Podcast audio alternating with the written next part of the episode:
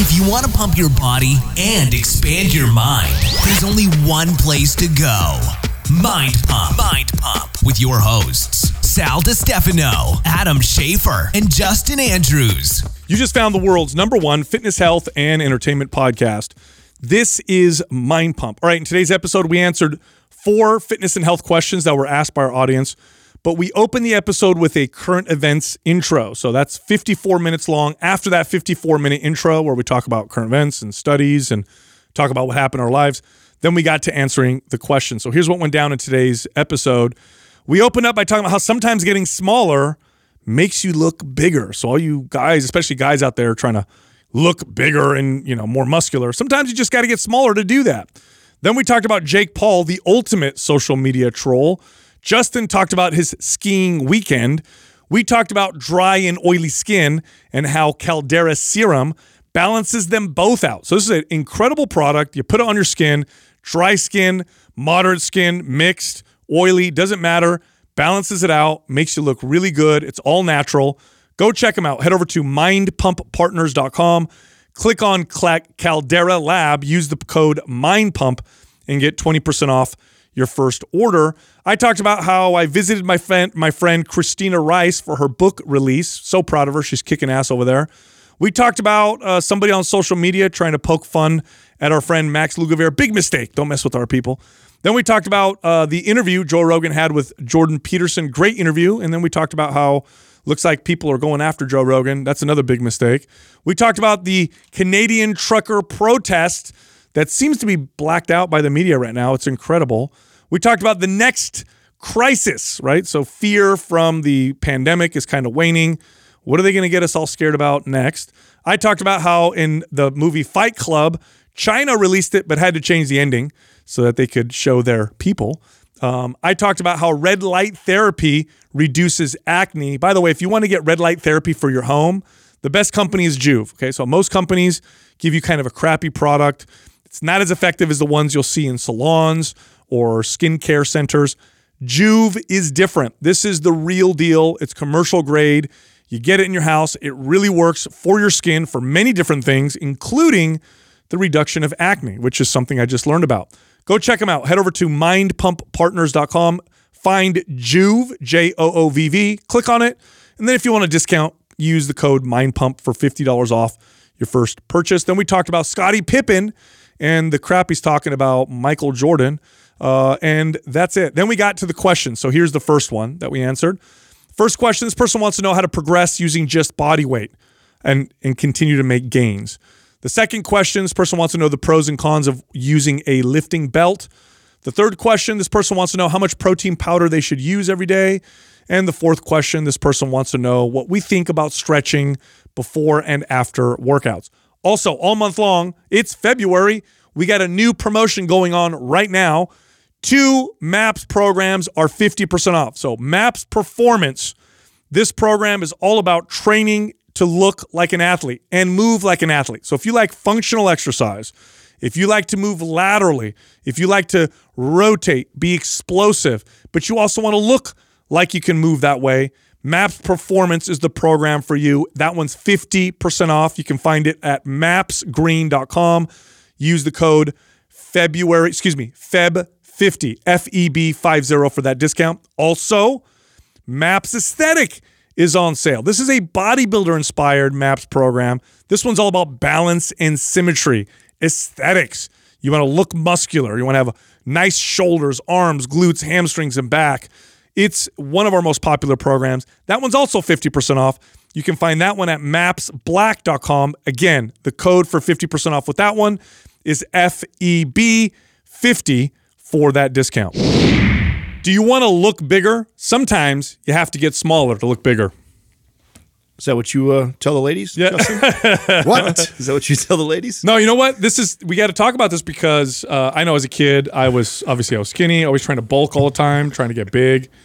And the first time I actually got really lean because I didn't get lean, lean, lean for a long time because I just I didn't want to lose any weight on the scales. I super insecure about that, right? So I think I was in my 20s and it was the first time I got below 10% body fat.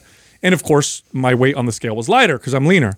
And it was the first time, one of the first times people actually approached me in the gym was like, "Oh my gosh, you look so huge." You're huge. And then I realized it's because I'm leaner and I have more definition that I look a lot bigger. And uh, it's funny, right? So to look bigger, You'd never think that. I mean, I would never think that. You Yeah. know, all I, my entire goal was just always get big, get big. It- to tell me that like to to cut down, it, it, it was not going to happen. yeah, I know you had a similar experience. that- Exact same. The the funny part about it is how driven we are by our insecurity to look this certain way. in- Totally. In, search of uh, you know, our peers telling us how great we look or how buff or how big we look. And then the the first time that you decide to go in this cut of shrinking down, getting leaner, getting smaller, you get the most uh, oh my god, you look big compliments Yes. than I had in my entire life. So that was the irony in it was I spent at least uh, uh, a decade of bulking consistently and never cutting to finally going like, okay, well, let's see what happens when I lean out, and then all the you get. And my, by by the way, too, I, I vividly remember um, when I was going through that phase. Even though I was getting those compliments inside my head, I still felt smaller, and I still had a. I struggled with the insecurity of not filling my shirts out. Right as you lean out, I start to look like a coat hanger in my XL shirts. Mm. Sure. And so I remember that messing with my head, going like, "Oh my god, I'm getting smaller, and smaller." But then people were telling me, "Oh my god, you look so I big." literally, I literally had people come up to me in the gym. This is what blew me away: is they would come up to me and say, "Man, you put on some serious size. Yeah. How much muscle have you gained?" I'm like, "I've gained nothing. Yeah. I'm actually 10 pounds lighter uh, than I was before. Uh, like a a 16 inch arm on somebody who's lean, single digit body fat, is way more impressive in real life." Than an 18 inch arm on a dude that's body fat is, you know, in the high teens. Yeah. This is just a fact. So, and by the way, this this goes both ways. A lot of people who are constantly worried about, oh my gosh, I, I can't gain a single pound. When they gain a little bit of muscle, all of a sudden they look leaner. How many times have you had that, Oh, yeah, right, with yeah. the female client, where Yeah, they sure. gain a little muscle and they're like, my husband says I look leaner, but I'm actually three pounds heavier. So these on are the all like optical illusions, basically. It is, and I think the moral of the story is your your insecurities, which we all kind of have. We all have a little bit, right? Your insecurities create a filter, and you you don't have like an objective view of yourself. It's, it, well, it's always subjective, but it's really tilted in one direction. So you'll look in the mirror and be like, "Oh my god, I look terrible," and then wonder why people are coming up to you saying, "You look healthy," or "You look fit." Like, what's going on? I feel like part of the size one too has to do. I mean, or at least I remember being a, a teenage boy and like that you measured your bicep. Like that was the thing. Yeah. Right. Like if you're all we all started working out, everybody was starting in the gym. It's like the the measure of the success of your training was how big is your bicep, and that was like that was it. There was no any other measurements we were paying attention to. It was like has your has your bicep grown a half an inch to an inch over the last year or two that you've been lifting, and that's how we all decided whether you were successful or not or looking good. Right. Yeah, it's Which- funny because uh, my I, I introduced uh, the movie Fight Club to my son a couple years ago. Quickly became one of his favorite movies. So like he likes to show his friends, nice. right? And they're watching it, and he actually had some friends over. They're watching the movie, and uh, one of his friends comments like, "Man, uh, uh, what's what's his name? Brad Pitt was buffed in Fight Club. Dude, he was so jacked. He was like 150 pounds in that. Yeah, he was really lean. He was just really lean. Yes, so just shredded to the to the gills. But Yeah, and it's uh, you know that definition really create. And now, what's the moral of this, right? If again, your filter really distorts things a lot of times. So if you're on this like permanent bulk all the time because you're always trying to look bigger, get lean and see what happens. And again, the reverse is true also for people who are always so afraid to gain. And it's more usually more tr- true for women, but there's guys that do this as well. They're so afraid of gaining any body fat that they're always restricting their calories. And really, when when they gain a little bit of muscle, is when they really get the look that they're looking Well, this for. doesn't support your case at all, but like I'm because I'm trying to get like these high school kids out of that mindset of like always trying to be ripped and Oh, lean. well, and, that's you know- different. dude. But this is such a thing that wasn't a thing back in the day. Like we just wanted to get big and and and jacked, and and it, that's really not something that's very commonly found anymore. Like because they always want to like show off the muscles and like do the beach muscle thing, and nobody's really into like stacking plates. Oh, anymore. as, as high schoolers, huh? yeah, See, I don't. It's not do you- a thing. It wasn't like that when I was a kid. Not it, that didn't happen until like twenties. You know, or- I think they're more aware now because of social media, maybe. yeah, I think that's definitely going to Now the difference with that obviously is in football, uh, your mass plays a big role in Yes. your momentum. Right? So- Exactly. That's why I'm motivated. I'm like, I, I need you to eat more calories, please. You know, and uh, that way, like, we're just going to have a more effective, um, you know, body to deal with all of that trauma and, and you know, stress that we're going to place, you know, in these games. And so, yeah, you need to have like a resilient, strong body. I don't really care if you have abs. No, there's a weight to strength ratio that's important too, but it's no, there's no weight class. It's not like wrestling where, you know, if you pack on a bunch of weight, now you're just wrestling a bigger dude. Like on the field, you know, and you're hitting somebody. If you have 10 more pounds on your body and you've got a good strength to weight ratio, right? So it's not making you super sluggish or slow. Yeah. Let's say you, you stay just as fast, but you gain 10 pounds. You hit someone with that same speed, it's going to hit much harder. Yep. Because you're much bigger. So that's totally different uh, than what I said, you know, at the beginning of, the, of it. But Yeah. that's a good point, though. Derailed. No, no, no. That's a very, very good point. Uh, when you play sports, you want to consider that kind of stuff. And in the weight class sports, uh, people need to consider that as well. Like I know guys, I knew guys that would take uh, performance enhancing drugs to gain muscle and strength. To com- and, but they competed in weight class events. So the problem with that is you you're taking gear to move up a weight class. Now you're bigger and stronger, but now you're going against guys that are naturally Yeah. At that heavy. And Comfortable at that weight. Comfortable Well, at that weight, naturally na- at that weight, you're going to get your butt kicked by Yep. them. Yeah, and that naturally have a bone structure, Totally. and ligaments and tendons that support that size. Where you've artificially inflated your muscles to get that size, which you've just got that part. You're missing the the the, the skeletal structure of that 240 pound guy or whatever. Oh, that dude, you a juiced fit, up to get a to. fit, a fit and strong, geared up 240 pound guy versus a fit and strong natural 240, totally different. Well, do you know what you, you and if you know if you pay attention to what these guys walk around uh, like off season, Yeah. the ones that are normally the most dominant. There's always exceptions to the rule that are like great fighters with that, but the guys that are normally dominant in their weight class walk around naturally like 30, 40 pounds. Yeah, they cut way down. heavier, and they had to cut really, really hard to get down that. So a guy who walks around, let's say the weight class around 210, walks around 250, cuts down to get into 210 weight class, versus a guy who is a, a 180 guy, juiced out of his gills to get up to 210. I'll bet on the guy that's he walks around at 250. Yeah, if all day. things are equal, Right? Oh yeah, yeah, exactly. Uh, uh, obviously, fight skills make a, a, a big difference in that, Yeah. but for the most part, that guy has a, a huge advantage. Yeah, but you know, when it comes to aesthetics, right? So we're not talking athletic performance, just aesthetics. Definition plays such a big role in how muscular and fit you look. You know, mm-hmm. like, I, like I said, I, I've lost weight, but because I'm leaner, I get comments like, "You look like you put on muscle and mass." Yeah. And then on the flip side, I remember this used to happen all the time, especially with female clients, where they, they want to lose weight. Uh, you know, that was the number one goal for most people and I would obviously talk to them about speeding up the metabolism. We would bump calories a little bit first, lift, lift weights to build some muscle so that we had a nice base to work with when I would have them cut later on. And sometimes on the scale, they would gain a couple pounds, right? So they'd lose a little bit of body fat, but maybe gain more muscle than they lost at first because we're bumping their calories. And they would always come to me and be like, "This is so weird." I've had three coworkers come up to me and ask me how much weight I've lost, and I've actually gained two pounds on the scale. I'm like, "Well, the muscle gives you shape, it gives you this sculpt, and so the appearance. So aesthetics is so different than just the scale, right? Or it's so different than just what the tape measure says. Uh, it's much more than that, and we often get our own way because of our own insecurities. You know, you guys talking about uh, fights and stuff. Did you guys see um, what Jake Paul just did? No. He just bought, I don't know if he bought outright or bought into, I think he's invested in, heavily invested in the holding company over UFC. What? So he is trying to influence uh, fighter pay and fuck with Dana White. no. Yes, dude. He, dude, he's he has to, okay. He's going down. Wait, how big of an inve- like is he? Like, does he have like a? Check does he- out- can he check call it out, some Doug. shots? So- Who yeah. owns the UFC? Like, what- Is it Zuffa? Well, the Zuffa, Lazar yeah. brothers or whatever like that are the ones that uh, I, I believe own it. But he, so the way I read the article was, it was no, it's not them. It was the- there's a holding company Okay. that has that has the UFC or has the has something to do with the insurance and the pay, uh, fighter pay and medical stuff, right? Okay. Uh, he is bought and invested into them with the intentions of being able to influence their, you know, rep- retirement plan, their pay. Here it is, right here. Invest in UFC parent company to fix fighter pay from within and troll Dana White.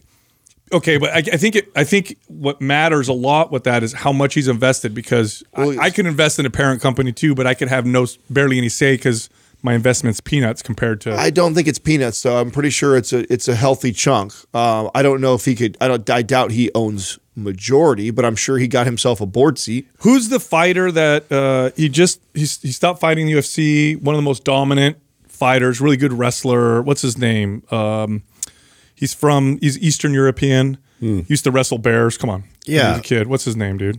Why does nobody know what's going on right now? Old, hard one for me. old. No, how- no, no. He's Just a recent, recent. Yeah, he's a more recent fighter, wrestler. He just he's Yeah. one of the most dominant fighters. Khabib, yeah. Thank Khabib, you. thank you very Oh. much. Jesus Christ, Weight know, class would help. Yeah, I'm thinking of a monster heavyweight right now, bro. I'm thinking Sal, about- Bro, I got no name- sleep this weekend. So Sal, let's just you- keep if you going. said the first Yeah. letter of his first name and last name, I don't know.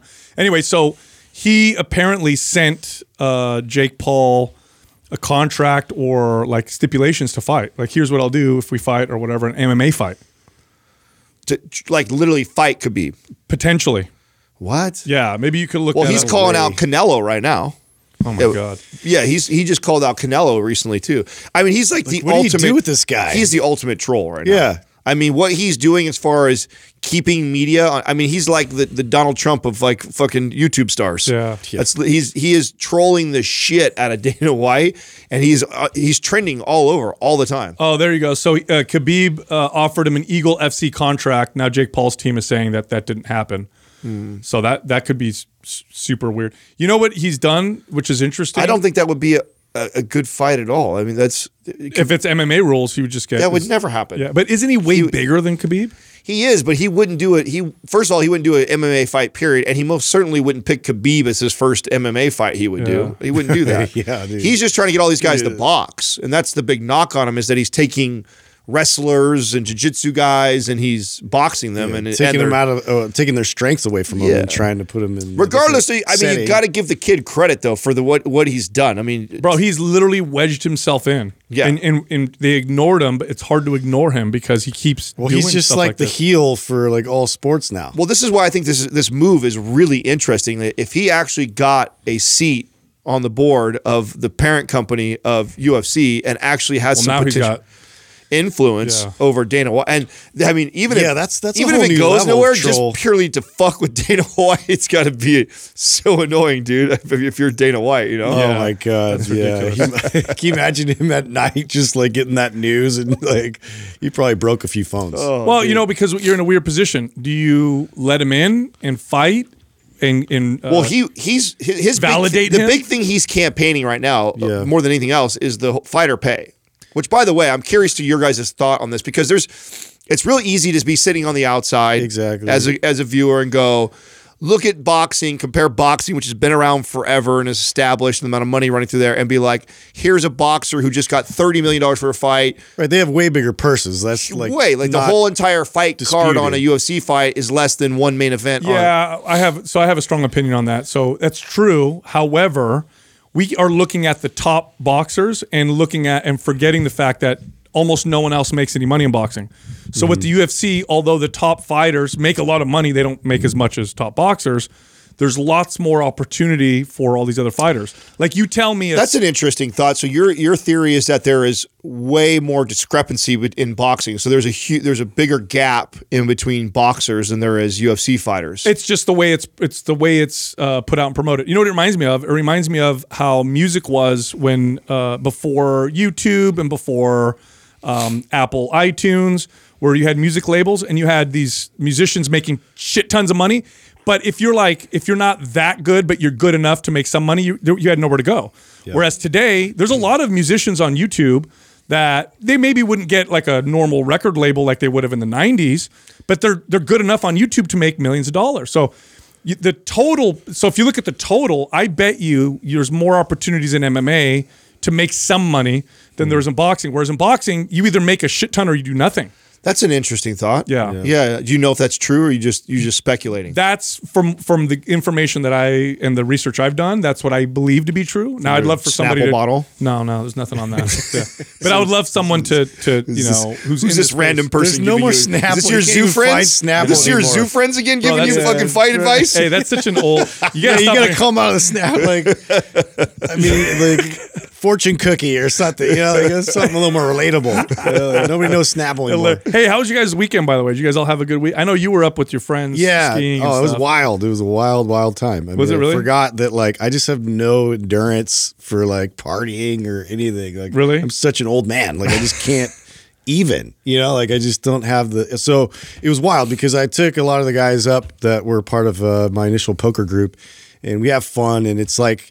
It's one of those uh, environments where it's just like a constant roast, right? So Oh, like yeah. everybody is just like you know up for grabs, and and it's it starts out really funny and like everybody's digging at each other, and then it becomes like exhausting. Yeah, just like okay, what are you gonna say next? Like, yeah, you got me. Yeah, so you're just like always on edge. Yeah, like who's who's coming at me? Oh man. But uh, it was funny. I took them out of their comfort zone and brought them to the the ski slopes, and uh, it was great because they had you could tell like uh, How many of them could ride and how many couldn't out of the seven? so there was all yeah. So there was me and then yeah uh, three other guys. So so four of us went and snowboarded. Oh, not all the guys went. No, not all the guys went. Two of them stayed back, and yeah, or three. And so yeah, so we went we went up there, and it was funny because um, first of all, like not we didn't have like gear for everybody, and so my friend Bo, you like you showed up, and it was like twenty degrees. It, it was freezing. Like it was like just that that kind of like bitter cold in the morning mm-hmm. where you're like, ooh,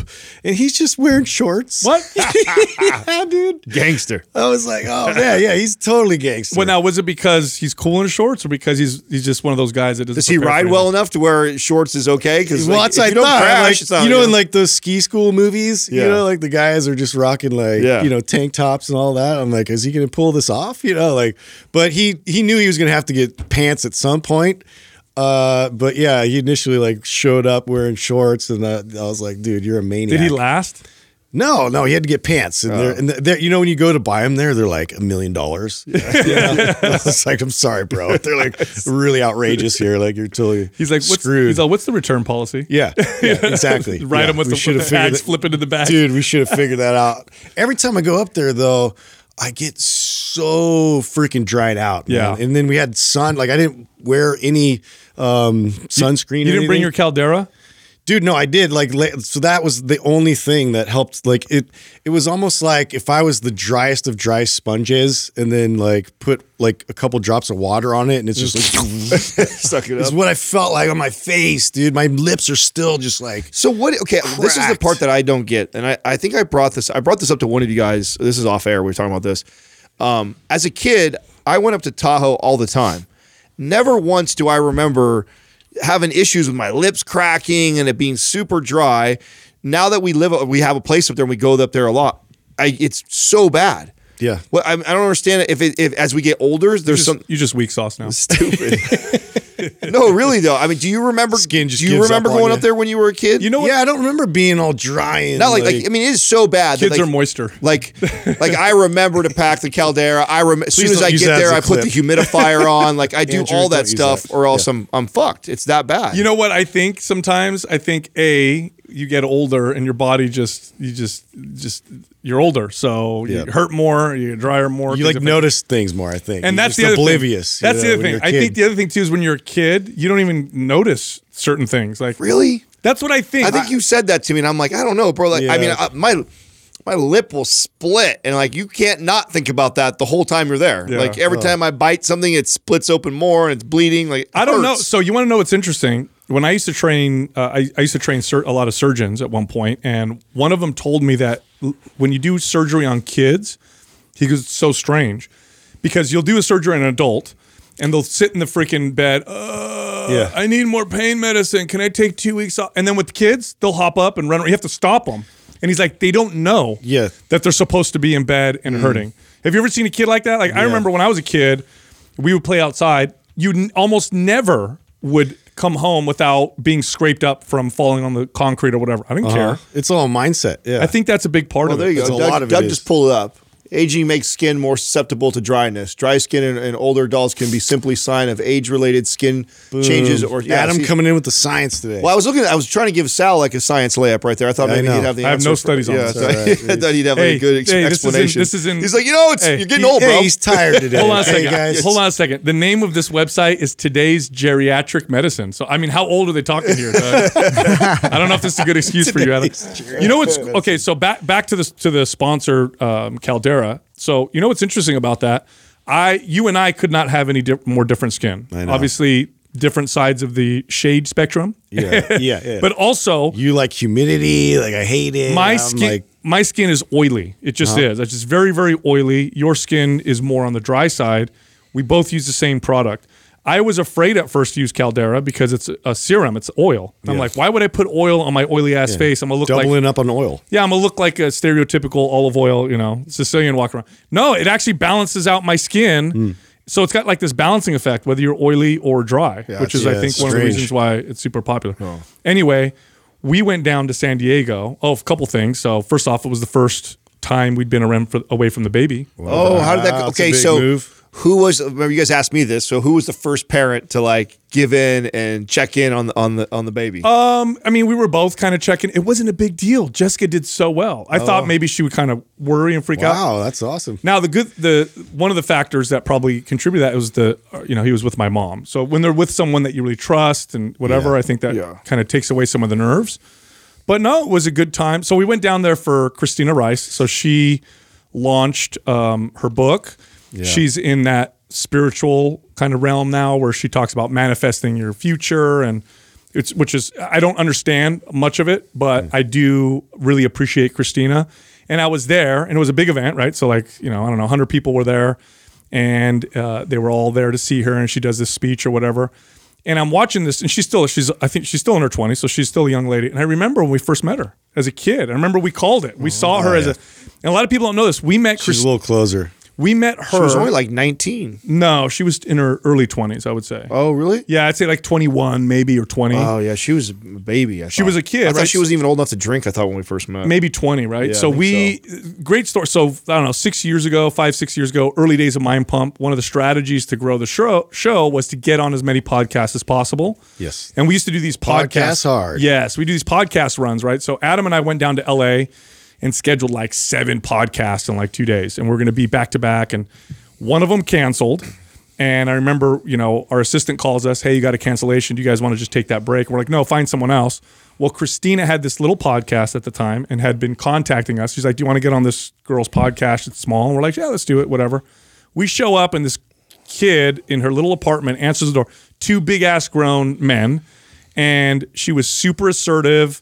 No, like she wasn't shy or intimidated. Sat us down, ran the whole podcast. And Adam, I'll never forget. We left. We made we made, we became friends with her. and We left, and we're like, she's gonna do something one day. Yeah. it's great to watch her. You know, do that stuff. So it's really really cool to watch. So You know- we had a good time down there. I know. I wish I would have been there. That was fun. Speaking of our podcast friends, um, I have to bring up the uh, the dumb kid that decided to go after Max Lugavere this this weekend. Oh gosh. what? got- what happened with that? You didn't You- see that? Oh, you didn't see that? No, I was, dude. I was in a whirlwind. So you know there. It, he made a mistake. so well, this is really popular, right? Where you you do like a clip of you know somebody else talking. Oh, and you roast them. You within and you that, basically you make pick, faces right, or pick, something. A, pick it apart. Yeah. And so there's this kid.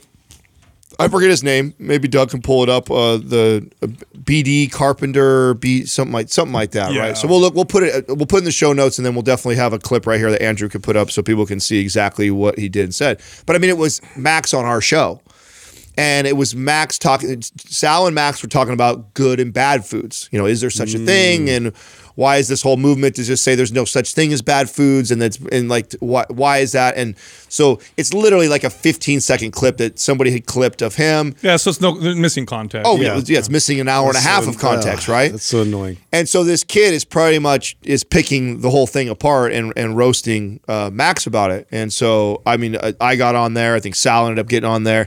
And the thing that I I, I just don't like about this, and I remember, and I, I said this on uh, on my story that you remember when we were going to do this. Remember we shot all the green screen in here, and we were going to go Yeah, through we YouTube go channels. through people's, uh, yeah, their YouTube channels, see their techniques, and like kind of break it down. Right, and we did a we did a handful of them, and when we watched them, we all just didn't like it. We was all negative. Yeah, it, it felt it negative. douchey. Yeah, it felt douchey. It felt like all we were doing, and we don't know who these people are. We, and and of course, uh, uh, the original thought comes from a good place, as I think this kid is coming from. I think that he's coming from a good place. He's trying to educate his audience. But here's the problem: when you go around and you cherry pick 15 second clips off of people's content, You have no idea who you grab. you- And you you grab somebody ass. who I happen to have a lot of respect for. And and I know they think there's like a bias there because he's a friend. It's like, no, if I have a friend who I think is giving out bad advice and you roast him, I can say shit. Max Lugavere's a good guy in the space. He's one of the good guys. Yes. So it's the wrong person to take something out of context and try and it's just stupid. It's Yeah. a- B, it's BD Carpenter is that what it is? is the guy's name. Yeah, Yeah. so he- so he went on, and I, by the way, I hate. I, I know where they're coming from. The whole there are no good foods, there are no bad foods. It- you know, it's like oh, it's everything you want it to be. No, no, no. That's that's baloney. There are good and bad foods depending Bologna's on the good person. food, And you know what the pro- and they're saying, oh, this creates bad relationships with food. No, it doesn't. The bad relationship does not come from objectively saying that's bad and that's good. The bad relationship comes from saying that's bad. I did that. I ate it. Therefore, I'm bad. Now, that's the bad relationship. Right. Yeah. It's not that that's you can objectively look in the mirror and say, "Ooh, I'm overweight." Some people would say that that contributes to a bad relationship with yourself. You're not overweight. It's all shapes. We're all this. No, you you can be obese. You cannot be obese. That's okay. That's called being objective. The problem is when you say when you identify with it and say you're a bad person because of it. That's the issue. Well, th- and that, the problem that I had with this was that this is exactly what we discuss on the podcast. I mean, on the podcast, we go into depth about that, and I and the thing that annoys me is that I know the kid who's putting out, he's got his content's pretty good. Like he's Yeah. a smart. You can tell he's a smart kid. Yeah. You know, he's with um, Sohee Fit. Remember Lane Norton's old partner? Yeah, yeah, yeah, yeah, Oh, yeah. So they're they're they're a couple, right? They've been together for like two years. Science based kid, smart, giving out good information, but the way he's doing it is just I just I think it's not I, I think it's tacky. I think mhm. it's ta- it's it's a cheap way to get views and and people looking at you at the end. What I don't like it is, and I don't feel sorry about getting on there and roasting the kid either because it's like, listen, that's the risk you take by doing shit like that. If you're gonna Yeah, pluck a 15 second clip and you make a fucking mistake, then you're you're gonna get it. You're gonna get it. You're gonna get it from somebody who knows that person Mm-hmm. and actually knows the content they put out, read their books, and, and is gonna defend that person. You know what the problem is? The, the big problem is that a lot of people, all they have in their, uh, you know, in their in their sites is growth, grow my audience, get more attention. Yep. But if, but really, if you're in the space, and um, not everybody can be this way, but I hope that the best people in the space really are looking for good intentions for for people at large, right? That's that's kind of like what we try to do. So could when you pick things apart, be very careful because what you might end up doing is confusing the shit out of people to make your stupid point. Mm-hmm. Like if I say, you know, barbell squats are one of the best lower body exercises, and then some idiot gets on there and he's like, "Oh, I'm going to counter this, get a lot of views." Like, squats are not good for everybody. What if you have this polymorphism in your femur bone? And but okay, technically, yeah. What does that apply to? To who? And you know what you just did? You just convinced a bunch of people that Yeah. squ- when that find squats hard that they don't have to squat anymore. They don't have to do anything to get better squats. And so to make your point, based just on like a, a fractional percentage of people that might have like that kind of a discrepancy. Yeah, well, the truth is this. Look, there's this this movement that's happened in a lot of spaces, and it's starting to try to enter into the fitness space, and it's this non-objective. Everything is good and bad depends on how you look at it. You know, call it what you will. Wokeism that's trying to come mm-hmm. into fitness, where they're saying things like, uh, you know, healthy and overweight, or and you ha- you can be healthy and overweight, or that it's healthy to be overweight. Even, worse, right? Or there is no good and bad, or no, no, no. You the the key is you to be objective, accept it, but then don't identify with it. You're not a bad person because you don't eat perfect. Nobody does. You're not a bad person because you struggle with certain things. Everybody does.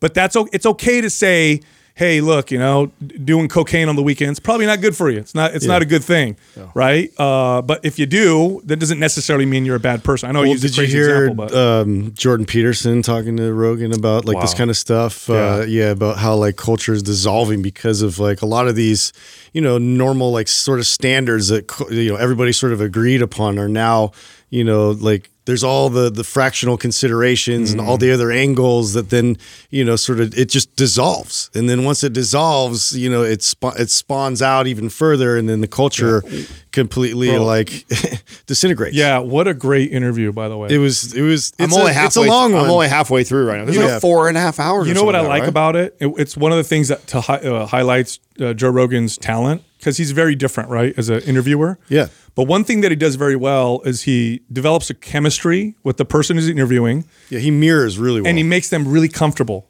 And so they just go off into conversation. There's such an art to that too, by the way. Yes. Off air, we've kind of debated and argued this a little bit. I think he's a brilliant interviewer. Some people talk shit and oh, he's a meathead guy, and all he does is He goes off on talk. tangents. Yeah, but I, I mean, I think I think you're more of a fool to think that he doesn't know exactly what he's doing. I think he's he he prepares. He's been doing this for a really long time. You don't He- get the size of audience he has by, by just winging it. He's also curious and he's open. Even if he disagrees, he'll ask questions and likes to hear different sides. Uh, by the way, this made him and, and behind you know behind the scenes here, we called it. I we I could see what he was doing, and I'm like, he's going to be targeted. Sure enough, he is now a political target because Oh, hard right now. because he th- people are flocking to him because all other media is so narrated and controlled Mm-hmm. and they don't want anything that counters their message the nar- you know th- what, what the story is They just look at him as a threat and, and dangerous. He is a threat He's free to speak however he wants. he doesn't fit into a box so he's a big threat and he talks to lots of people and it's ridiculous and they're going after him which is crazy It's ridiculous because he has people on both sides. I mean, he's had uh, Tulsi Gabbard on there. He's had Bernie, Bernie Sanders, Sanders. on there. He's had plenty of like left wing people, right wing in the middle. Like I, I, I agree. He's just curious, and he's and it's funny though when he has someone like a Jordan Peterson. Like all of a sudden we want to cancel. Wasn't it shit the out- good ideas win, right? Like, don't you need to like sift through all that to, to figure out like which way to go? it's uh, such but it's such a pussy thing like yeah. okay you disagree get on there and debate make your own That's show it. right? Like, come in better with, with better facts then. You know what though? Rogan is very hard to cancel because he's uh, he's been very open and authentic from day one. Yo, that where he's got tens of millions of fans. And, and because his fan base grew with him being authentic and Yeah, real. yeah. If you kicked him off a platform, you would only make him a martyr. He would Yeah, only grow in his popularity because now it's going to justify the whole like he's the counterculture. He's telling the truth. It's kind of crazy when you think that he, you know, he sold and went to Spotify, and probably what would have been happening to him on YouTube right now had he been on uh, YouTube Oh, yeah. as his main Would've been all platform right now. Yeah, Yeah. they would have mean- totally de- deplatformed. Don't you think so? Yeah. Like I think that he would have he would this, 100%. I bet they would have been pulling stuff. So it's kind of crazy that I wonder if that was stuff that was said to like uh, like behind the scenes, like when he's Mm-hmm. talking to them about because he he had to see the right on the wall. I mean, he moved from California. Like well, they were was sort- already pulling some of his uh, episodes on YouTube when he when he was on there. And he Oh, got, were they yeah, doing He that? was trying to work through that. Um, you know what the reasons were, and it was super vague, and and they didn't have any like real distinctive points like of of, of contention where they're like, listen, this Oh, is the for what you sure that was talked about then, Yeah, right? so it's like you know you probably saw like patterns with that, and was like, you know, I don't like this. Yeah, it's I don't know, man. It's these artists. What was his name? Neil Young. Nobody cares. Oh, I'm not gonna put my music. Okay. That was yeah, that was an interesting one. Like it's so random. Yeah, the same guy. What's his famous song? Uh, uh something in the free Freedom, world? yeah. Oh, come Yeah, on. keep Something in the on fr- rocking in the That's what- free yeah, not really. Yeah, I mean, it's. I think it's ridiculous to try to cancel him uh, that way or getting kicked off. You're starting to see the the mob of people who are all following the same narrative. Oh no, we got to get Joe Rogan off the air Yeah. because Tell us who to get next. Yeah. yeah. So no. since we're talking about political stuff, cue, cue me in on what's going on up in Canada right now. The, is it like one of the craziest protests we've ever seen as far as the size of it? I think it was like over fifty thousand truckers or trucks. Yeah, I, s- Uh, I don't know what's true, right? I, I, I've, I've just it's You know what's flashed weird in- about Did that? Trudeau actually like get COVID and like leave, or is it they God. just hiding him? Right I don't know. That's Okay. so, it's such Yeah. a convenient time. But I tell you what, uh, it's there's ton, it's been almost media blackout, Mm-hmm. which is really weird. It's one of the largest, most organized, peaceful protests ever. Yeah. And consider this: only 15% of the truckers in Canada were unvaccinated. So that what they're protesting are vaccine mandates, not the vaccine, but to, the, the the mandating. exactly. right? It's big And- distinction. and it's way less than the 50,000 trucks that showed up, which means you have vaccinated and unvaccinated working together against these mandates. So it's a super organized um, protest. I'm getting lots of messages from Canadians who are like, "This is awesome." Because it's tyrannical. I mean, they shut down gyms again and didn't give a, a date where they were going to allow them to reopen. There's still so many people that are, are pro all that though, dude. We just so the Warriors just played the Nets this this weekend. Can we give them their own state? I don't know. Is that so the, the- yeah, we live in it. Unfortunately. I know that's right. My bad. the the Warriors played the Nets this weekend, and uh, the Nets have Kyrie Irving. Kyrie Irving is is one of the players who has decided not to get vaccinated, and he is from New Jersey, right? So New Jersey, New York, California, some of the the hardest rules when it comes to the mandates, and so he is not allowed to play in his own home home court. So he can't play at home games. Uh, and so he only plays a- away games because of how strict, and because he's decided to stick to his guns, and so that they've just figured this out. This is like never happened like this in history where a player can't play. He's like the best player on the team. too, and so right? we just we just played them in in California, right at Golden State, and they did a poll on, uh, you know, should they have allowed Kyrie to have played us because California has the strict rules also, um, but they allowed him to play in the away game Mm-hmm. against us, and over 73 percent said he shouldn't have been able to. I think that Wow, yeah, the fact that he's decided not to get. The the um, vaccine I- that they should look, keep him from getting paid. And You know, we did from- an old episode. I forgot who we were with. It might have been Jordan Shallow, and this topic came up, and it was old. This is before everything that went down. It was Shallow. And our stances were exactly the same. And, and they're as follows If you're a private organization or company, you're free to do that. Uh, if you own a business and you say you can't come in here unless you're vaccinated, I mean, it's your free your freedom to associate with whoever you want. You're free to associate. Absolutely. And that's uh, that's a kind of fundamental law of of being in a free society. But it also means if two people voluntarily want to meet or work together, that's none of your fucking business. And allowing the same entity that can jail you or fine you or legally kill you the power to force you or coerce you into injecting something in your body. Really, do we really need to argue this? Like, just look historically at all the crazy shit that that, that they've done in the past. we're just gonna ignore completely the Nuremberg. Is that how you uh, pronounce Yeah, it? yeah. I, I don't like that's a bad idea. It's- And you know what's funny? Okay, so here we are two years after it, after everything that's gone down. Compare the states with the strictest laws to the states with the looser laws. By the way, compare total deaths, not just infections and whatever. And what you'll find is almost no difference. You have higher suicide rates, you have uh, higher rates of depression, you have economic uh, problems, which cause more deaths. We caused more problems than we were trying to solve with our overreaction. I'm going to stand by that always. And I think pe- more people are realizing it. So this is So, well, the, the other thing that's happening right now that I wish that you would have said publicly on the show, because I don't think you brought it up on the show. I know we talked about it off air many times. Was as soon as the narrative started to change around uh, COVID, and that we were starting to, it's starting to get l- I mean, less. the fear is waning. yeah, and and people were being less and less fearful about what's going on. You were saying that this we're going to go to war. We're going to have the next thing is going to be we're going to blow the horns for you know some other country. What's the next button that you can? You know, press? and here we are. Here we, are now literally talking sat about in here off camera, and I literally said that. I said, "Oh, the fear's waning. They're going to start international Yeah. foreign threat because that gets everybody together." Start beating the war drum. Yeah, because it, it war is a really effective way of get or the threat of war gets everybody behind the whatever the administration or the president you know is saying. And sure enough, that's kind of what they're doing. And by the way, the the, uh, the shit that's happening in Ukraine has been happening for a long time, but now we're beating, decades. Now we're beating the drums a little bit, and and it's just I, I I'm, that's what I think. I think it's political. Like, hey, midterms are coming up. Let's get everybody behind us to scare them a little bit more. It's crazy that we even want to because it's a it's a bordering country to Putin, right? And that's the Yeah. whole. And why would we even want to go in there? And I love how we try and make it look like it's him who's the crazy bastard, but here we are parking our shit like right next to his borders. Imagine if that was done to us. Like imagine if, if people start. Well, if, they if- did try to do that in Cuba. I know. Well, and then what's going to happen, right? Yeah. So that's my point. Like, and it, we try and make Putin look like he's this awful person. And I'm not tru- defending the man whatsoever, but the point is, we are by coming in in- into into the U- U- Ukraine, we're encroaching on Well, them more than they're You know, encroaching on us. The Ukrainian president actually said that. He actually Yeah. said, uh, "I know more about what's going on. I'm here, and the U.S. president is politicizing." I mean, something along those lines. He said that. You know what the truth is? The Cold War showed us this. We will not go to war with another nuclear armed country. It's just not going to happen. If it would have happened, it would have happened in the Cold War. Believe me, it was a close call. But nobody wants to do that. Nobody wants to go to war because nobody wins. Everybody, you know, ends up dust. So this is a lot of posturing. I think is kind of what's going on for sure. Not to mention Europe. A lot of European countries rely heavily on Russian fuel and energy.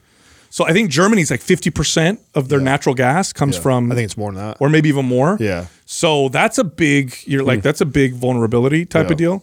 So, I mean, I'm always anti. I'm almost always. By the way, if you look at all the pretenses for, or you know, kind of how we start lots of wars, it's a lot of lies that lead up to a lot of them. I mean, there really is. There's, A lot of manipulation just to get in there. yeah, and it's get just- support. Yeah, it's just kind of I don't know. I mean, don't you feel that? Like, I mean, with not only the fear of COVID, but then also where the economy's going, I almost feel like that it's they're they're definitely going to push that way. Like when you said it, I totally, oh yeah, I could see that happening. Where now I'm like, oh yeah, it's gonna happen. Yeah. I feel like that's with You know what I'm afraid of? I'm afraid that they're going to take this because I highly doubt we're going to do a war with with Russia. At most, it'll be proxy, like we'll support Ukraine with like weapons and stuff.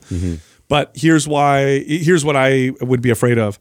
We would never fight. I don't. It'd be very unlikely that we go full on war with, with Russia. It was two nuclear armed countries. Same thing with China, right? yeah. But I could see us using that to target Iran, which we've been trying to f- mess with for a long time. Iran's not nuclear powered, and we'd love to go in there and, you know, uh, based off of how they've talked in the past, and because they're kind of allied with Russia, I would it would be interesting to see them twist it into something to like that. Iran.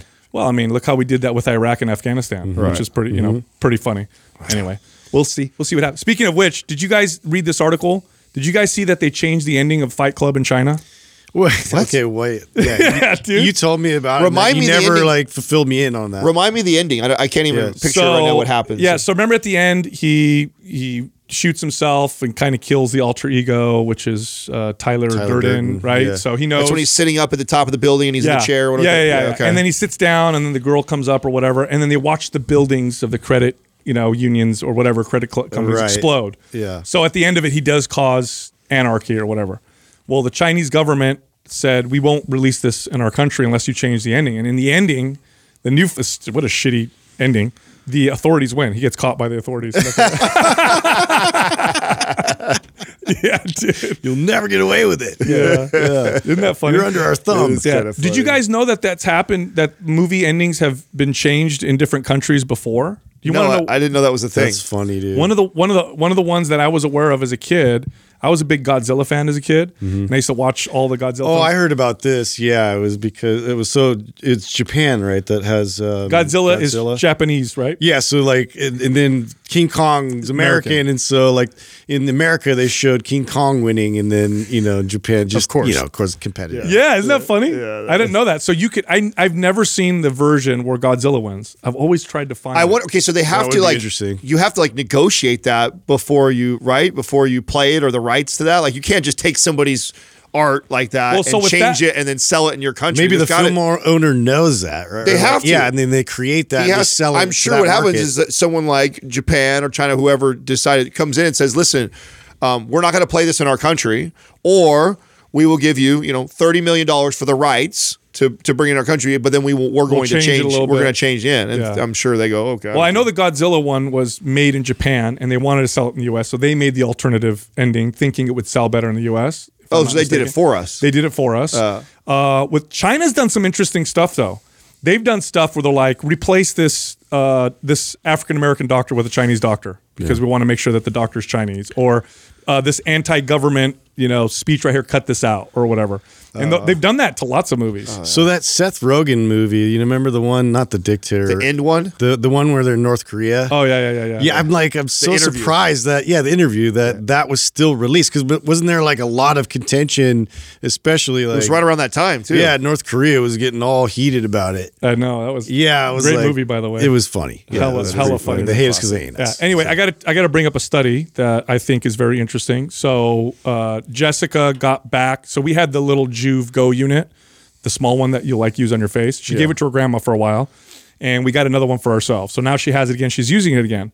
And I can always tell after about a week and a half, two weeks of her using it regularly, like you could see it in her face. She, it's like less, it just looks more supple or whatever. and, Ooh, good and- word. yeah, and she's like, I think she goes, does red light affect acne? Because every once in a while she'll break out just a little bit. You know, you can't really tell. She's got really good skin, but she's like, I feel like it affects acne. So I had no idea. I looked it up. Red light therapy reduces inflammatory acne by over sixty percent Wow. in studies, and non-inflammatory type acne like whiteheads and blackheads by over fifty percent. Hmm. That's huge. Wait, wait, spe- explain the difference of acne. There's So the so there's whiteheads and blackheads, which is essentially clogged, like a clogged pore or whatever, and that causes a problem. Then when it becomes inflamed, there's a, like a small amount of bacteria that causes an infection. So that's when it gets kind of red Like a or whatever. pimple or whatever. Yes. Yeah, okay. So reduced inflammatory because it reduces inflammation, speeds up the healing process, kills some of the bacteria apparently. So six over sixty percent reduction I read in a study Wow. with red light therapy I did not know on that. acne. dude. That's a- interesting. So many benefits. To Well, that's a that are big so deal random. because try and find an over the counter market that does 60 that reduces acne by 60%. Yeah. You're not going to. Yeah. Especially not if you have cystic, you know. Acne. Now, will she? Because you guys have, I saw you got. we have the big one. You have the yeah. big one mounted in your room, which I want to. Yeah. I want to do the same thing. I don't mind like leaning against something. I want to mount Mm-hmm. it like that. Um, does she use that one too, or use the Go one? And like, what's the? I mean, obviously the Go's nice because she could probably prop it up where she Yeah. wherever she's sitting and, and it hit it on her. She mainly uses the Go because she likes to use it on her face. Yeah. Um, That's how Cassie uses. Cassie, when she does all computer work for us, she just sets it up on her desk, like right here, while she's Mm-hmm. working, and just, just rotates it from left to right like that, and just blasts while she's doing. It. Oh yeah, that. yeah, But the, the big one I'll use sometimes for recovery and stuff. You know what the issue is? You have to use it consistently. You don't. You're not going to get anything after Yep. one. Yeah, you don't notice it unless it's been a long Yeah. string. You put it in your routine, ten minutes. You know, maybe every other day uh, or every day. Yeah. And you, you, I swear, it's. I can tell. I'll come home. I won't even know she's been doing it, and I'll look in her face. and be like, "You've been using the the the Joovv again." Yeah. She's like, "Oh yeah, you could totally tell, huh?" I've wanted so what I want to do, and I wonder if there's a listener who's done this, is I want to mount it um like in the bathroom by my shower. So I Mm-hmm. could so I want to do it where I'm like naturally getting naked all the time, where all I'd have to do is maybe stand there for a few because I'm already showering and I have glass for my thing, so I can be Mm-hmm. sh- shooting it on me while I'm showering, then drying off, and then when I get ready, just maybe a few more minutes, I wait there. And if I did that like every Mm. single day, because that's the only thing is sometimes I'm really good about being consistent with it, and then other times I fall off for a little bit, and I definitely know the difference. You can tell it's not one of those things where you do it and then it's like you get the benefits and then they stay with you forever. It's like you have to. It's like exercise. Yeah. It's kind of one of those consistent things. Yeah. I wanted to ask you, you had brought this up last week about there was a new book. Uh, Scottie Pippen had written it, and he had talked shit about uh, Michael Jordan. Oh. Yeah, Did you learn any more about this? So uh, I mean, so there- there's a lot there's a lot of theories that that's why he did it, right? Because he's got a book and then he has something else that he has coming out. He was and- just in the Last Dance, uh, and uh, So, that, so the rumor is that that's part of what made him upset is the way Jordan talked about him in the last. What'd he Dance. say? I never it watched wasn't it. even that bad. I, was it? I totally don't agree with the guy. So it's hard to like even explain like where he's coming from. It's just the way that they talk about Pippen as like the other guy, you know, the versus like how uh, important he was to all those titles, which he was. I mean, he was a he was a very important player. yeah, but your teammate was Jordan. Right. Like, but come and. I don't and I honestly I don't feel like Jordan has ever uh, not given him credit. Like I don't. I, but everybody else makes it so much about Jordan that it's made him. So what did he say in this book and stuff? Like, what's he talking about? I mean, I haven't read the book, so I don't know the exact uh, exact verbiage that he used. But he was basically just talking shit about Jordan and just that he, he's an egomaniac and it's all about him and like well and like what all he did and that he didn't get any credit for it. And so. I, I- all of it, I think, is a ploy to get people to buy his book. He's been irrelevant Mm. Have for a, a- some a long controversy, time, and so I think getting some controversy. Anyone who sees the cover of that book, Pippin, Pippen, How much blah, of blah, that blah. do you think was uh, directed by um, you know the publishing company and wanting him to like, you know that's drum an, it up? that's an that's an interesting thought. Like you know, would they do something like that? Would they ask him to do that? There's a most people think he he's been bitter and sour. yeah, for but a at the end of the day, he's responsible. Well, yeah. he's got his name on the book. I'm Yeah. not saying he's absolved of that, but I'm just like like him like trying to think of some ways to get an angle of like controversy. I think it was his idea. I think he I think he's been bitter and sour I uh, for a long time. Um, and it's been said about that about him because he's made comments like in interviews before, like subtle comments um, before, where people are like, "Oh, that was kind of a hater comment. Why would you say that?" Uh, so I think that I actually think it, it came from him for sure. I think, Hmm. and then with the Last Dance just coming out what a couple of years ago, which it yeah probably- was all about Jordan. yeah, because basically, I mean that's a lot of the critics are going like, "What the fuck, bro? Like this is your boy. You guys, you, I hate that, man. It reminds me of when Jose Canseco came out and was talking crap Oh, about everybody. And yeah, it's yeah, like, it's- listen, and when people were like, uh, you know, with uh, Lance Armstrong, it's like, man, you aren't a team together. Like, what happened to loyalty? You know what I'm saying? Like, if you do a bunch you're of all there doing it with them. look, here's the bottom line: you do a bunch of dirt with your friends, and you're part of it. You don't get to say shit later about your friends. You can talk about yourself all you want. Yeah. but talk about your. You were there with them when you were just doing this because shit. you're less successful or like didn't have as many accolades, you know, you're gonna throw everybody else. I lose so much respect. Yeah. You know, like if, if you want to talk shit about yourself and what you did in the past, that's fine. But you talk about the dudes and people you ran with in the past, and you all did it together. You just sound like It's a, weak. I mean, just it's think you, these these athletes. Okay, most of them, right? Um, obviously, overgeneralization to say all of them, but most of them uh, have massive egos. Yeah, of they were all the best, Of course. where they came from. Yep. And when you are a guy like Scottie, who who is arguably one of the best ever, like he's a great, great player, Yeah. right? And you got to play in the shadow of the greatest of all time. Sure. You know, it's tough on the ego. and everybody, whenever they talk about those Bulls, those championships, it's always Michael Jordan, Michael Jordan, or Michael Jordan and the rest of the team. It's never Scottie Pippen and Michael Jordan took on all this stuff, and so yeah, I bet that's uh, I bet that's been eaten away with them. Now the the irony is this: Scottie Pippen was actually paid more in the final years of, of playing for the Bulls Wow. than, than Jordan was. I didn't know that. Because Jordan signed an earlier contract before the contract started getting really crazy. So I can't remember it was like a 10 year or what, but it was a bigger it was a bigger contract earlier that Jordan had. And Pippen's came up later later after they'd won some of the championships.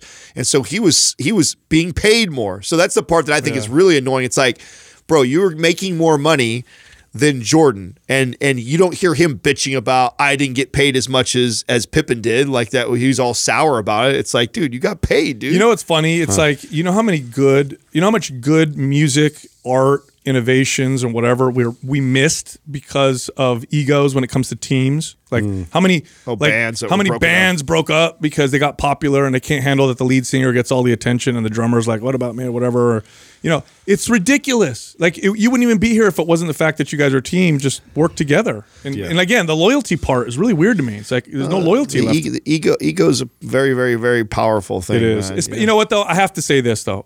I'm I'm saying this as a 42 year old man. These guys were in the the, the pr- their prime popularity. What in their 20s? Yeah.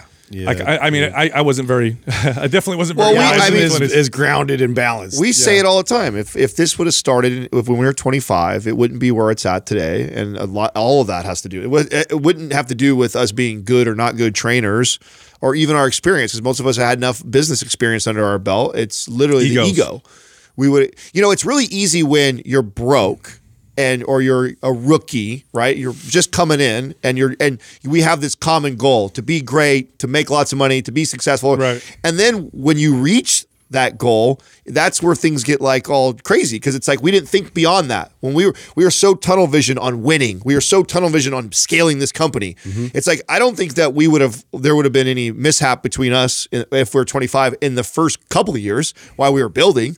We would have had our heads down Yeah. and like then grinding. when you start actualizing some of the success of it. that's yeah, right. That's where when, and gets that's the same thing goes for like these athletes. It's like when you're when you're when you're nobody, when you just get drafted, when you're early. It's like we all have this common goal. Then success happens. Then the money comes in, and now it's more than just that because you've reached that, and so now you have to look deeper within what I want. And a lot of these guys don't realize, oh wow, it really wasn't about winning. I want the acknowledgement. I want to be known as the guy who built this. Mm-hmm. I want to be known as the the leader of the team. Like so that's you know when that the irony of that in. is as you get. I don't know if this is true for everybody, but as I get older. Like way less. That's way less. Not only is it less important, I'd rather not. I'd rather be. I'd rather not. well, be, that's your wisdom. yeah. I'd rather be behind the scenes. That's oh, your yeah. that's your wisdom going Yeah. like you've seen what all that attention causes, Yeah. as I do too. I, I think all of us, all of us are like, I don't want to be that guy. You know I'm? We talk all the time about man, when are we going to build this thing big enough that we can fucking get away, So yeah. walk away, get behind, so nobody has access to us because you see what happens to a lot of these people that that want that attention so bad. It's like then they get it and they're like, oh fuck, you this know is this not is cool. this is one of the number one reasons why I think one of the worst things that could ever happen to a young kid is to get famous. That's got to be one of the worst things ever. famous or just a, a, a windfall of money, right? Like just an But you're- ungodly you're- amount of you money. Imagine you're 18, 19, and you got all these people fawning over you, telling you everything. I mean, imagine when you were 18, if everybody told oh. you that everything you said was great. Yeah. How how little you would have grown. You have nothing to keep you grounded and balanced, or anybody checking you on your bullshit. no, and then when it's too much power too early. Yeah, and then inevitably, when you're not as popular, how crushing that would be when you're a kid and you grow up with that, and now, you know, you were a child star. Oh, you're so cute, you're so great. Oh my god! And then you go through puberty. Oh, nobody pays attention to you anymore because you're going through the ugly stage, which happened to a lot of child stars. And then they get on drugs and they get oh. they, they commit suicide. Not not cool, man. People think it's great, but nope, it doesn't work that way. overrated. Hey, what's up, everybody? Look, one of the issues with eating a high protein diet, especially if you're trying to build, so you've increased your calories, digestive issues. It can really get in the way, cause a lot of inflammation and bloat, and stop you from getting to your goals. Well, one thing you could try are digestive enzymes. Digestive enzymes help you assimilate your proteins, fats, and carbohydrates more effectively, help improve your digestion. But not any digestive enzymes. You want to go with a company that understands athletes. That's why we work with Masszymes. They make digestive enzymes for people like you. And of course, because you listen to Mind Pump, we got a discount for you. So if you're interested, head over to mindpumppartners.com, click on Bio Optimizers. Okay, that's the company that makes Masszymes. Click on that and then use the code MindPump10, MindPump10 for 10% off your order. All right, here comes the rest of the show. First question is from Jamie Mendez PR. How can you progress using body weight training and still make gains? This is actually a good question because I'd say the challenge with body weight resistance training is is exactly that. Like, how do you progressively It's the load part. the body? How do I increase the resistance when my body weight is no longer sufficient It's for the exercise? Right? It's only. I think it's it's only a difficult question when you you think of it in the context of progressive overload is always adding more weight. Mm-hmm. There's many ways that you could progressively o- overload the body without. And we we did a whole episode by the way dedicated to this. I think it was like called Like many- nine many nine different wa- ways to- I think it was like nine way nine different ways to progressively overload the body, something like that. Maybe Doug could look it up while we're talking, but that that's why this seems uh, like a difficult uh, problem. It's like, oh god, well, I can't. What am I going to do? Keep wearing sandbags? It's like you don't have to overload the body all the time with that. Here's one: slow down, slow down the tempo, Way down. Slow the tempo down, or incorporate isometrics. Do Mm-hmm. a, do do slow down the tempo, pause at the bottom, and hold for five seconds. Uh, increase the reps. At speed, go something that's uh, explosive. Like, so there's a lot of different ways that you can overload Change the body. the angle, get more gravitational forces working against you. That's right. Um, yeah, so you do have to get a bit creative. It, it seems because it's not just like um, just adding a load is going to go ahead and um, provide that that type of uh, progressive overload. You have to get you have to work with the other acute variables, the other factors there, tempo, um, you know, i intensity with um, you know like holding in, like you mentioned with the isometric training and with um, you know difficulty that way. Yeah, I I, I do want to I, I want to add something else though because I think that's part of it, but I don't think that's the main thing. Actually, I'm going to disagree a little bit. Uh, not that you guys are wrong; you're totally right. But I think the big one is that most people don't know more than the basic calisthenic exercise or bodyweight exercise. So people know push-ups, pull-ups, you know, sit-ups, lunges, but they don't realize that like with a pair of rings, there's a whole bunch of very very challenging high tension high resistance bodyweight exercises that you could do. Um, and there's just a whole bunch of them. So i would say like okay yes there's, there's your traditional exercises and yes you could progress those. Like i could go from a bodyweight squat to like a pistol squat for example uh, which dramatically increases the load right? I could do push-ups elevated bring them all the way down to the floor maybe even elevate my feet. Like that's one way to do it but you grab a pair of rings which are very inexpensive or you could use just suspension you know trainers which are very similar. And now you've opened up a whole plethora of different exercises where you can really make the resistance high and advanced. I mean look at uh, Yeah, look at gymnastics. I mean, that's probably your best example of how they figured out how to um, make the intensity, increase the intensity, and also like progress you into uh, moves that you couldn't achieve before. So you know now I can I can do a muscle up. Yeah. you know, just from uh, starting off being able to do good pull ups to where I could get, you know, my body up higher and higher or get like, uh, you know, ring dips where I have to go super low. So I can work on all the transitions, which then builds strength to then accomplish even new feats. So I, I really think this is just it's an, a lack of understanding how you can overload the body because I see this even forget body weight. This is a question that I think the average lifter gets, and their their answer always is a different machine or adding load all the time to Yeah. it. But there's, I mean, you could keep squat, push up, body body row or pull up, and and and manipulate that so many different That's true. To keep overloading the body. You don't even need to get creative. You don't need to go do any crazy exercises. You can incorporate, like I was saying, isometrics in there. You can incorporate tempo. You can incorporate uh, plyometrics and explosiveness. Pausing. You combine some of those variables. Like all, I mean, you could literally not mess with the handful of bodyweight exercises and just manipulate all those variables and continue to see results in the body. And the reason why I think that's the problem is because I see this even with people that have the gym membership and have access to all the equipment, we always think that oh, to get stronger, and you know, I got to just keep adding weight to the bar, and that's not true. Yeah, I mean, you make a really good point uh, because at some point, even with traditional free weights, the answer is not to add more weight, right? At some point, the risk versus rewards, you know, ratio starts to become a little bit not so great. Like when I was squatting 150 pounds for 10 reps, and that was a real intense set for me. Going up to 160 and then 170, like that's there's a lot of reward to risk, right? Once you get up to, for me at least, once I got up to 350, 400 or more, I could add 10 more pounds if I'm stronger. But now the risk versus reward ratio doesn't look the same. Now, if my form's off a little bit, which sometimes it is, my chance of, of injury goes up. So now, you know, once you get to a certain level, you're going to have to That's right, look at all you're to have to look at all these different things. Like, yeah, you could add 10 pounds to your 600 pound deadlift, but you might be better off slowing down, pausing, doing, you know, changing the way that you do the lift to make it more challenging. Here's something that really good lifters know how to do. They can take an exercise that they could do for 15 reps to failure and they can fail at five reps if they wanted to just by changing the feel and the squeeze. I did this today, you know, doing pull ups. I think if I go max out pull ups and just rep them out, I can get close to 20.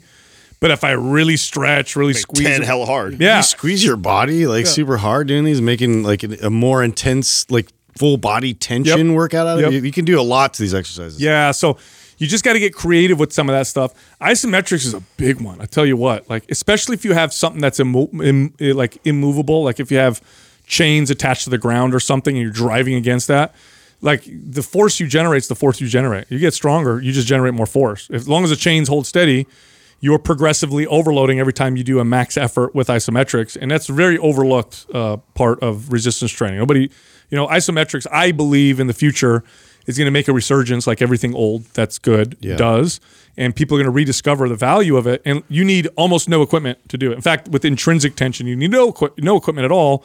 But if you're more advanced, like I said, you could use something immovable, which is requires so little space, and you get tremendous benefits.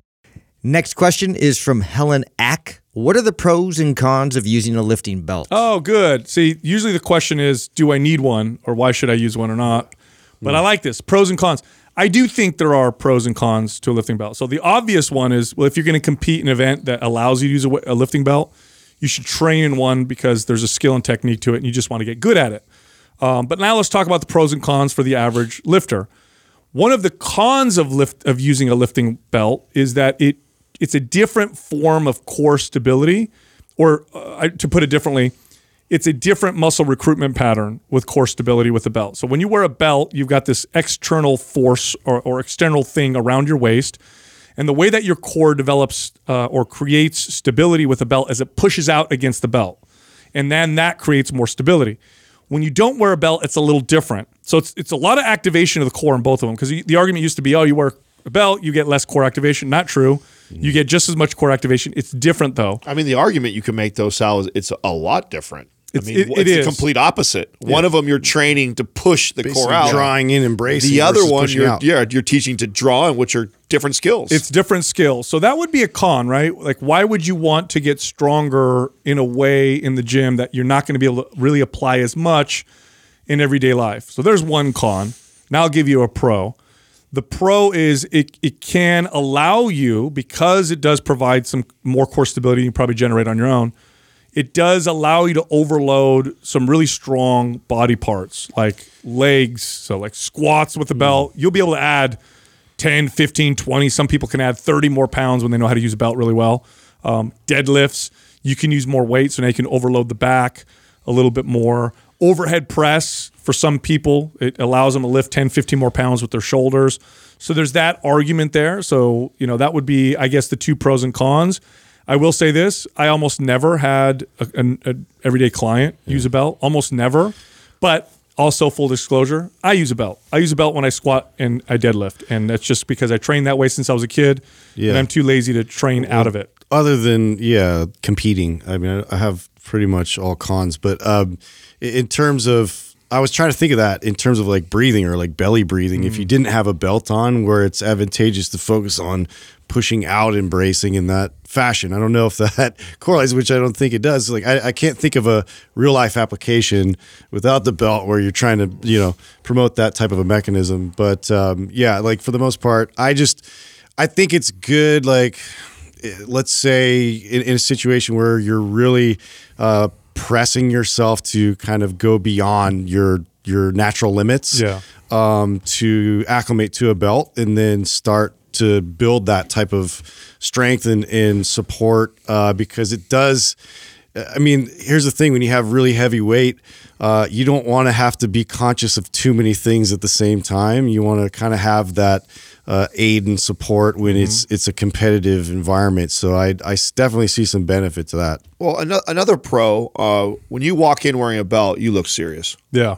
I mean, there's- Everybody- Especially if your saying? name's on it. yeah, yes, Oh, yes. beast. I That's mean, right. it's yeah, yeah. If you you're have a making nickname statement. or your last name on the back of your belt when you walk in, not many people think that it's your first time in the gym. So there definitely is a little bit of street cred that comes with carrying a Yeah, belt. yeah. Uh, as far as a pro, honestly, I, I'm kind of like Sal. I don't use it as much as Sal does. Um, but I have trained myself to use it, so I do like to pull it out every once in a while. Not very often though. Like I have to be chasing a PR or like really going heavy for the day for me to pull it out and just kind of see where I'm at.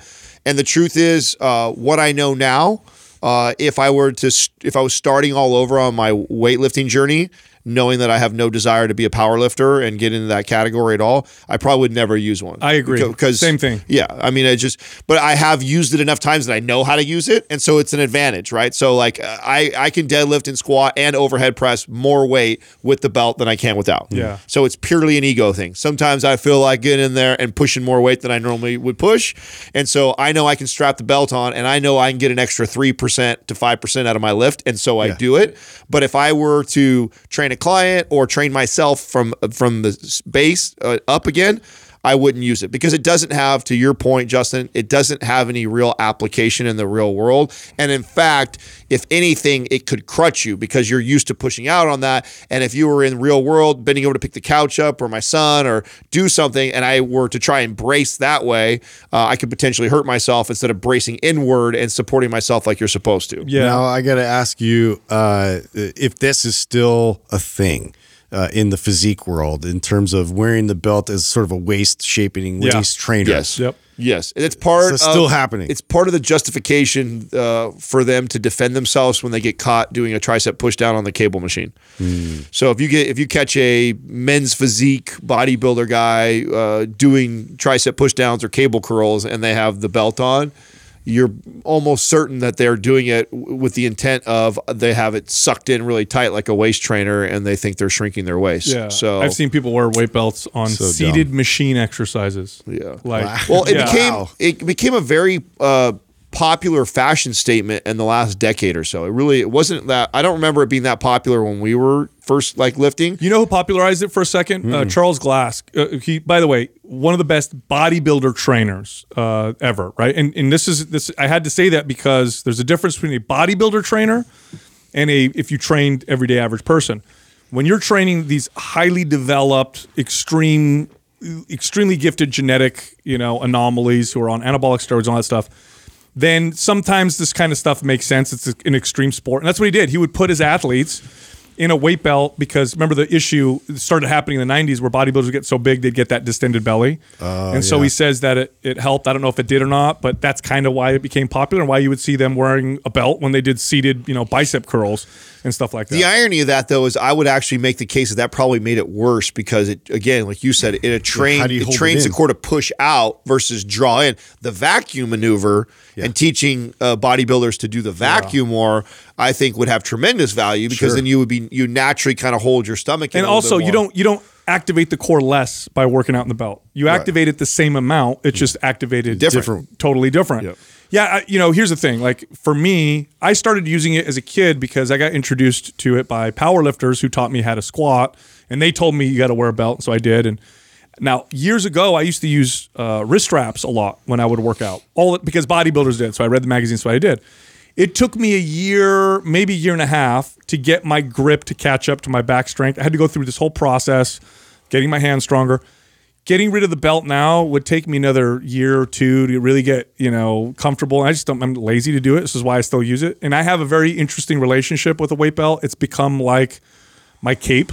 You know, like I pull it out. It's the same one I've had forever. In fact, I gave the one I had when I was 16 away to one of my clients because it was so tattered and beat up. And Did you start coming out to like dramatic movie theme song music? No, like our friend. No, I'm not like Lane. okay, Yeah, no. no, but I had this belt forever, and I gave it when I finally stopped training clients. When we, you know, went full time with Mind Pump, I gave it to him as a gift and whatever. And I still have another one that I got when I was 19. It's the one I, still, it's the blue one I still use. So I got this interesting thing with weight belts. But if I, I what you said is so true. If I could go back in time, I would have never used it because uh, I, there's no need. Yeah, 'cause you're not going to be a powerlifter. Either, either am I. I had no intentions to do that, and Yeah. so then it really has no real reason why you would want to train with it. Yeah. Next question is from Corn on the Cob 2733. How much protein powder should I supplement with? I weigh 240 pounds, so eating 240 grams of protein is very difficult each day. Yeah. The short answer is as much protein powder as you need to make up the difference. Now, here's the long answer. I have experimented with this myself. I've done this with clients. Uh, for whatever reason, and I know people are going to argue with me and they're going to pull up studies, and protein is protein.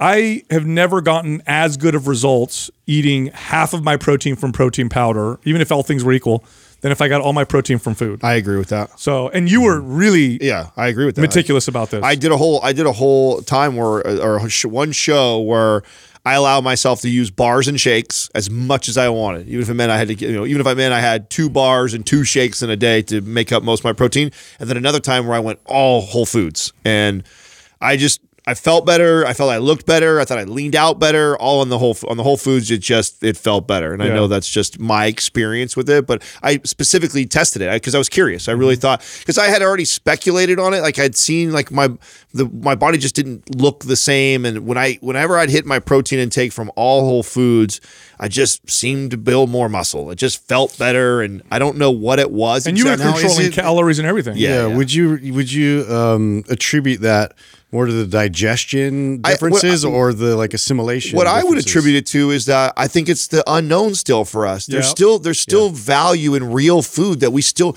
we act like we know everything. It's so funny sometimes how arrogant we are like with science, right? Because we've come a long ways and we do know a lot. We know a lot more today than we did 50 and 100 years ago when it comes to nutrition.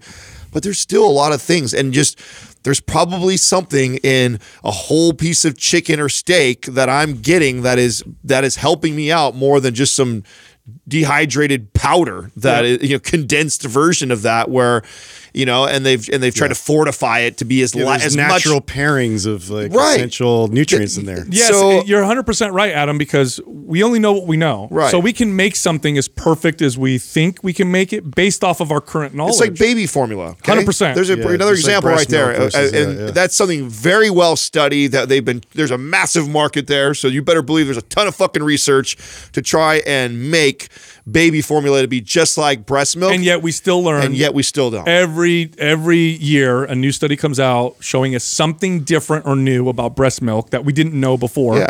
Same thing with food. We discover a new thing about food, this new compound, this new bioflavonoid, this new whatever that's in this particular food that does this thing uh, that we didn't know about before. Now, so I agree with that. Now, where science is amazing is I, I did that show where I had, you know, four shakes and bars almost every day, making it up from stuff like that. I still look badass. I still got lean. Yeah. It still met calorie wise, like it's, it didn't throw off my tracking. So we've got it close enough that you're going to be okay. But boy, I, there, it just seems to be better when I get it from Whole Foods. And I, I noticed that I could get away with maybe not hitting. So, for example, if um if like let's say 240 is the number, and I got 200 grams of all whole food, and I but I didn't get the other 40 grams. And then, and then another example, I get 240, but 120 of it came from the protein powder. Uh, my body seems to have respond will respond better to a, even a little bit less protein, but coming from whole foods than overloading with the protein, but almost all of it coming Yes. from powders Now, and bars. here's the And I can't explain it. Yeah, Yes. that's yeah. Now, here's the real question: Is are you better off missing by a big amount uh, and not supplementing with protein powder? No, I think That's why I use example 200 and 240. Yes. Because if I was, the, if you were like 150 Yes. yeah so i that's 100% so i think the key with protein powder is this. You have it. And you have it and you use it when you miss your target. That's it. I personally i used to tell clients and i still kind of stand by this is like one shake a day is probably okay you know? Like one shake maybe have it when it's most needed and convenient tends to be post workout because post workout people in a hurry and i gotta have the shake real quick or whatever personally personally shakes for me are always best at the end of the day. At the end of the day, I you know it's oh it's eight o'clock at night. I'm gonna go to bed in a couple hours, and I don't really feel like eating. So let me see. Oh, let me kind of loosely figure out my protein. Ooh, I'm I'm off by like 80 grams. Let me throw a 60 gram shake or 50 gram shake in there. That's how I like to use it, and that's how I recommend that's it. how But- I've used it. you will not supplements still will not replace uh, whole natural foods. So the goal is to get as close as you can with whole natural foods, and whatever you miss, then you can use uh, supplemental protein. There's powder. one last thing I want to address on this question because we don't know. Um, we're assuming this person that's that's trying to hit 240, they're 240 pounds. We're not assuming that. We know that they tell us that. But where your body fat percentage makes a difference too on how detrimental missing the 240 mark. yeah. If is. you're two, if you're trying to hit two, if you weigh 240 and you're 25 percent body fat, you you you're, you don't need to hit 240. right, You o- you're okay if you're go short. off of your lean body mass. That's right. Yeah. So if it, but if this person is relatively lean, say they're five percent body fat and they're 240. well, that's more than relative. That's shredded. Well, yeah, You know, Yeah. but you know, there's a big difference, right? I just wanted to use an extreme analogy. That person, you want to be hitting 240 for sure, because otherwise you're not maximizing the full potential of, of building muscle. But if you are, you know, higher body fat percentage and your lean body mass is say only around 170, you know, 180, well then you're okay falling closer to 190. Now, the, now the next question. I know this isn't part of the question, but I'm sure people watching this are going to wonder, what's the best protein powder in that case? Which one should I take? It really doesn't matter unless your protein is low. If, if you're eating low, if there's a low amount of protein in your diet, then the protein type makes a bigger difference. Animal proteins are are better than plant proteins generally. But if your protein intake's high, it really doesn't make that big of a difference. We're really literally splitting hairs. So you can get your protein from plant sources, animal sources, whey, eggs. It's all good. As long as it's high, doesn't make that big of a difference. Next question is from the entity known as Manny. What are your opinions on stretching before and after workouts? You know what? I'm going to talk about the after workout. Okay. So static mm-hmm. stretching. So we'll talk about static stretching. That's when you hold a stretch for a long period of time. It's that traditional type of stretching. It's what most, I guess, the average person will think about when you say stretching. Post workout, especially when your your muscle is pumped, there's some evidence. Actually, there's decent amount of evidence that deep stretching induces muscle hypertrophy. Now, the hypertrophy that you get, it's a bit of a short uh, gain, so you'll see this immediate gain and then it kind of plateaus. Nonetheless, I've experimented with this where I'll work a body part and then I'll do a really deep stretch of that same body part at the end of the workout when it's really pumped. And I do notice some beneficial effects. So I'll start with that. I think post workout stretch, and you're not so worried about the CNS at that point, you know, making a muscle maybe disengage a little bit. Who cares? You're done with your workout. Um, static stretching post workout, especially in the muscle that's been worked and pumped and warm, it's actually kind of cool. It's an advanced technique. Give it a shot.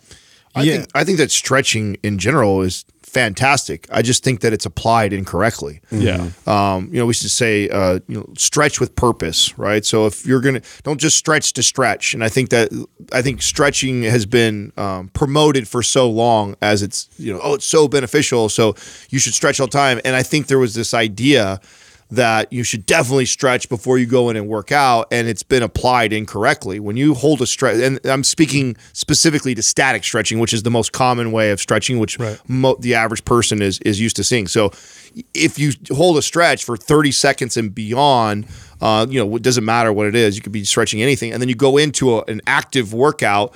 Not a good idea. You've basically relaxed those muscles, relaxed that body, and then you're going to go call upon it to do something either explosive or heavy, and that's just not smart, dangerous, not a good idea. Doing something more like mobility, that where you're or an active stretch where the, they're they're short holds and you're basically just kind of you know warming the, the muscle up right pumping blood and fluid into there to get it warmed up and prepared or get better connected that's a great way to start uh, your workouts and then post I agree with what you're saying, Sal. Incredible to stretch post, incredible to stretch throughout the day, the rest of the day too. Yeah. There's nothing wrong when you're watching TV. Get down and you know in the pigeon or in a 90-90 and do a nice hold and stretch. I think that's phenomenal for you. But before you go into a workout, uh, you're not wanting to send the signal to the body to relax. You want you want to be active and alert and ready to go. And when you static stretch before you go into a workout, that's exactly the signal you're sending to the body. Yeah, I mean, would you guys really do a static stretch anymore before a workout? Uh, Never. I, never, right? No. It, I mean, unless there was like some serious, serious limitation Yep. uh, that was was limiting you uh, from even being able to to do these types of movements and and, and get into positions. Uh, but other than that, I mean, you're, you're the, the whole intent Good point. of uh, you know working out and adding load is to to create tension uh, and then I see it more as like uh, in, in post uh, to then relax the entire system and, and and be in that state and even if I were to static stretch to like get a muscle to get out of the way so I can do something else, for example, It's like usually for correctional exercise. I would Right. say, So like okay, so but even then I would do something dynamic or active afterwards to kind of for example, okay, like someone trying to stretch their chest out, right? Or warm their chest up before like a bench press, but their shoulders are so tight and pulled forward. Like maybe you would do this static stretch on the anterior delt to kind of relax the shoulders a little bit so you can then do this kind of open you up yeah, yeah, open you up so then you can do this kind of dynamic warm up for the chest. But then I would still do something dynamic to to reactivate the shoulder. So I get them to relax so I can get into a deep stretch on the But now chest. you still need but then I- support so Yes. it's not just yeah passive So I would Yeah, n- I never totally just agree. do a pure static stretch by I, itself. I think a better example would be I would do this with clients sometimes. They're, they was so tight in the front of their body that they couldn't do a proper row because literally Yep. it kept their shoulders forward. So then I would do a static stretch of the chest, which would just get it out of the way, and then we could do a better row. And since the chest is not involved in the row, Right. It wasn't really that big of a deal. So to, to kind of break this down a little more, here's what happens when you do a, a static stretch. The reason why you improve the flexibility in that short term, when you hold a stretch, you're by the way, your muscles don't get any longer and they don't become more pliable like if you warm rubber up or something like that. That's not what happens. What happens is you're sending a, a signal to the the master of muscle contractions, which is your central nervous system. And the signal is saying, hey, it's cool. You can relax a little, little bit. Stop keeping this muscle so tight. That's why when you hold a stretch, you find like, oh my God, I can go move a little forward. Oh, I got a little bit more range of motion because the CNS is literally starting to relax. One more part of that, okay? And this is actually, this came to me today because I was taking Doug through some stretches this morning while he was working out.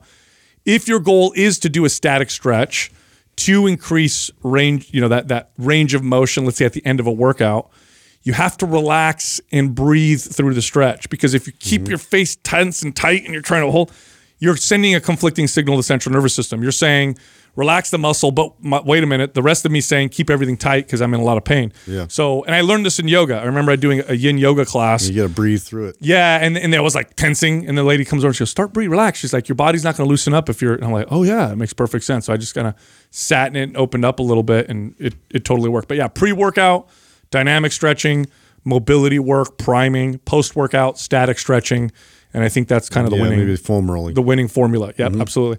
Look, if you like our information, head over to mindpumpfree.com and check out our guides. We have guides that can help you with almost any fitness or health goal. You can also find all of us on Instagram. So Justin is at Mind Pump Justin. I'm at Mind Pump Sal, and Adam is at Mind Pump Adam. Thank you for listening to Mind Pump. If your goal is to build and shape your body, dramatically improve your health and energy, and maximize your overall performance, check out our discounted RGB Super Bundle at mindpumpmedia.com. The RGB Super Bundle includes MAPS Anabolic, MAPS Performance, and MAPS Aesthetic.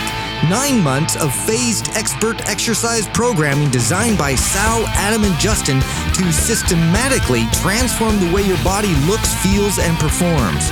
With detailed workout blueprints and over 200 videos, the RGB Super Bundle is like having Sal, Adam, and Justin as your own personal trainers, but at a fraction of the price. The RGB Super Bundle has a full 30 day money back guarantee, and you can get it now plus other valuable free resources at mindpumpmedia.com. If you enjoy this show, please share the love by leaving us a five star rating and review on iTunes and by introducing Mind Pump to your friends and family. We thank you for your support, and until next time, this is Mind Pump.